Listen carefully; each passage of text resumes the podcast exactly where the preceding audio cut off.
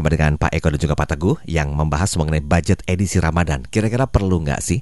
Kalau saya jujur nih uh, Pak Eko dan juga Pak Teguh, semenjak masuk ke bulan suci Ramadan, apalagi anak saya yang kecil ini udah mulai tahu segala macam ya, itu memang ternyata perlu budget ekstra gitu loh. Ya. Saya selalu memberikan reward kepada anak saya kecil kalau misalnya puasanya full satu bulan dikasih jajan lebih gitu loh. Ya, Tapi betul. dia bergain, lebih memilih saya gak, uh, aku nggak mau jajan katanya. Mm-hmm. aku mau makan ini makan ini makan ini. Dan angka uh, makanan yang disebutkan tuh makanan-makanan yang memang dia suka gitu loh. Mm-hmm. setidaknya kan orang tuanya harus punya budget ekstra untuk itu. Iya betul betul. Jadi memang bagi keluarga yang memiliki anak-anak ya mm-hmm. kan ada kita sedang mendidik anak tuh betul, dan betul. biasanya kan anak juga butuh dimotivasi yeah, gitu ya. Yeah. Bukan hanya nanti nanti kalau buka uh, kalau puasanya penuh buka mm -hmm. kita makan yang lebih enak itu nggak mm -hmm. apa-apa sih kalau tujuannya mm -hmm. pendidikan yeah, gitu yeah. ya. Tapi kalau misalnya anak-anaknya sudah dewasa semua gitu, mm -hmm. kan ceritanya lain. Betul, betul. Yang kedua juga makanya perlu ada budget khusus nih edisi mm, Ramadan. Yeah. Karena pengeluarannya itu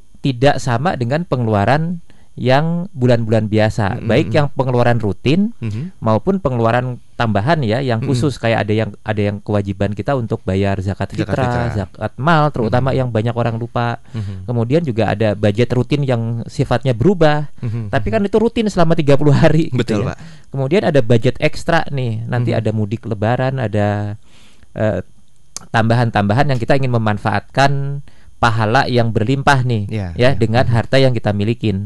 Jadi semuanya harusnya memang well plan sehingga pemanfaatan harta itu juga tidak mubazir kalau menurut yeah. saya. Oke, okay. nah sebetulnya gimana supaya nggak kebablasan nih untuk pengeluaran? Mungkin Pak uh, Teguh boleh uh, mengawalinya selama Ramadan ini khususnya. Oke, okay, kita kenalin dulu mana pengeluaran-pengeluaran yang memang harus dikeluarkan mm-hmm. misalkan kewajiban agama tadi zakat, okay. mm-hmm. zakat fitrah maupun zakat mal, terutama zakat mal yang nominalnya biasanya lebih besar kalau dihitung dengan baik dan benar gitu kan. Mm-hmm. Kemudian ada pengeluaran-pengeluaran rutin. Jangan lupa bahwa pengeluaran-pengeluaran rutin kita tetap berjalan mm-hmm. seperti bayar sekolah anak tetap jalan meskipun mm-hmm. anaknya udah libur panjang nih ya Betul. tapi tetap ada bayar sekolah terutama anak-anak yang udah mulai naik tingkat dari SMP ke SMA dari mm-hmm. SD ke itu kan udah udah UN udah apa udah nggak sekolah tapi tetap bayar sekolah nggak tetap yeah, bayar betul. karena emang yeah. budgetnya untuk satu satu tahun kan betul. gitu mm-hmm. jadi tetap bayar sekolah bayar asian rumah tangga tetap jalan habis lebaran pun hidup kita normal lagi ini agak bahaya nih karena lebarannya itu tanggal 5 tanggal 6 lah ya yeah, yeah. itu kan masih awal bulan kalau anda habis-habisan di situ kemudian pulang dari mudik jangan-jangan anda nggak punya amunisi lagi gitu kira-kira kan itu. Pegadaian rame nih.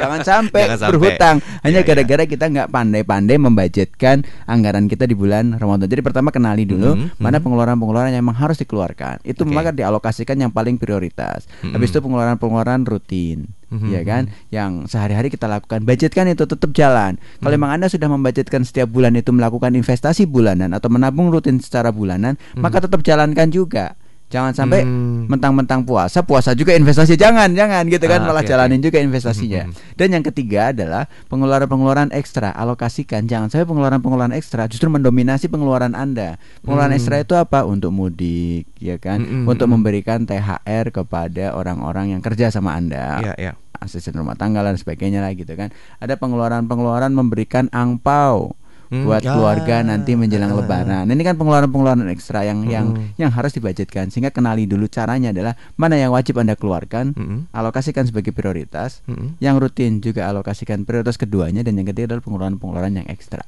Oke, kalau kita ngomongin masalah pengeluaran di bulan suci Ramadan, bagi yang sudah berkeluarga, ini kan erat kaitannya dengan sisi parenting ya, Pak Eko ya, secara mm -hmm. tidak langsung gitu ya, mm -hmm. mengajarkan anak untuk merasakan, oh lapar tuh seperti ini loh, yeah. haus tuh seperti ini. Iya betul. Tapi kita kasih betul. reward ke mereka ketika memang betul. sudah buka puasa, ayo kamu makan apa? Ini sebagai bagian dari sebuah reward. Batasannya itu seperti apa kira-kira Pak Eko? Uh, ya sebenarnya edukasi kepada anak itu bisa macam-macam ya mm -hmm. selama selama bulan Ramadan ini. Uh, dan saya kalau menurut saya juga uh, kalau kita ingin memberikan memberikan tambahan reward gitu mm -hmm. ya memang harus dikaitkan dengan tadi uh, kalau anak-anak memang di encourage untuk bisa sampai tamat puasanya yeah, gitu ya. Yeah. Uh, tapi ya jangan berlebihan juga mm -hmm. gitu. Jadi okay. uh, manfaatnya juga kalau bisa rewardnya juga yang bermanfaat. Jadi mm -hmm. misalnya nanti dibukain tabungan ya gitu, oh. atau nanti uh, jadi jangan yang sifatnya konsumtif gitu. Jadi mm -hmm. coba ditanya kamu butuh apa nih? Ya butuh mm -hmm. apa dan yang sekarang belum ada nanti kalau kamu puasanya penuh mm -hmm. uh, sama ayah dikasih sekian gitu tapi mm -hmm. memang untuk sesuatu yang dia butuhkan okay. ya mm -hmm. kalau sifatnya konsum konsumtif takutnya ada juga kebiasaan gitu ya ah. nah kira-kira seperti itu dan lagi lagi habis habis lebaran nagih lagi kayak gitu iya. ya dan, dan sebaiknya gini reward itu diberikan bukan atas sesuatu yang memang harus dia kerjakan Oh oke okay, oke okay. ya, kewajiban kan? ya kewajibannya dia apa hmm. maksudnya gini kalau anak kecil kan sebetulnya memang belum wajib untuk puasa hmm, nah kasih reward nggak apa-apa tapi kalau hmm. udah agak gede sedikit udah hmm. dewasa lah dalam hmm. petik wajib memang puasa nggak perlu lagi dikasih reward kalau mau kasih reward atas sesuatu hal mungkin dia suruh kerja ngapain bantuin ibunya ngapain gitu yang extra miles lah yang ya. extra miles yang oh, extra okay, okay. yang sebetulnya bukan bukan kewajiban dia mm -hmm. atas itu maka dikasih reward gitu misalkan. Tapi kalau reward terhadap kewajiban, saya khawatirnya uh-huh. nanti anaknya menjadi salah niat. Meskipun ini sebetulnya ya, ya. ranahnya orang-orang ahli parenting ya, betul, yang betul, yang betul. yang bahas ini. Tadi saya ya. awal dikatakan ya, seperti ya, itu betul, gitu ya. betul. Jadi okay. kalau kita kan bukan ahlinya sehingga ya, ya. kira saya pikir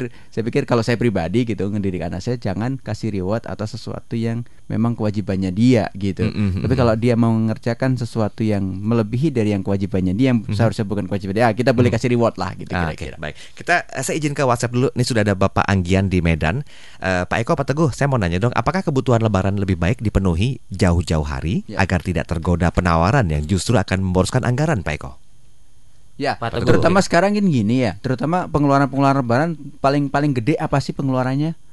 Sekarang mungkin tiket kali kalau emang anda pakai angkutan umum, ya, ya, ya. sehingga harus disiasatin jauh-jauh hari pesannya, gitu. Mm -hmm. Terus uh, misalkan di tempat uh, tujuan mudik anda nggak tidur di keluarga, berarti kan hotel. Mm-hmm. Maka apabila jauh-jauh hari pesannya, mm-hmm. maka itu akan uh, lebih efisien, lebih okay. efektif, lebih efisien mm-hmm. lah ya, lebih mm-hmm. hemat lah katakan gitu. Dibandingkan anda dadakan-dadakan, bahkan jangan-jangan udah nggak dapat sehingga anda bahkan harus duduk di kelas yang lebih tinggi yang seharusnya anda bisa duduk di yang lebih rendah gitu mm-hmm. eh, kelasnya gitu. Okay. Nah mm-hmm. hal ini kan kalau disiapin jauh-jauh hari, memang akan lebih uh, hemat.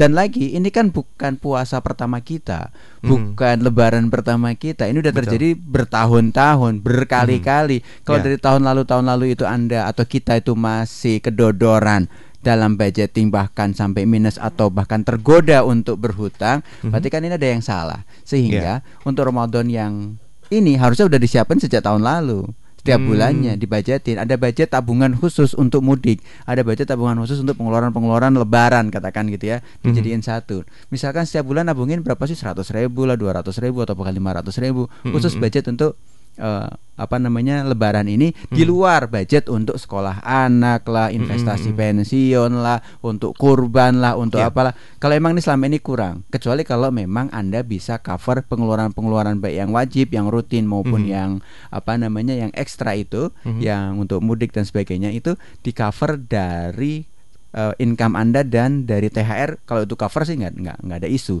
Tapi -hmm. kalau itu nggak cover dan harus narik tabungan pastikan yang anda tarik tabungannya memang dialokasikan untuk itu jangan sampai mm -hmm. narik tabungan untuk sekolah anak misalkan jangan mm -hmm. sampai narik tabungan untuk pensiunnya kita jangan sampai gitu mm -hmm.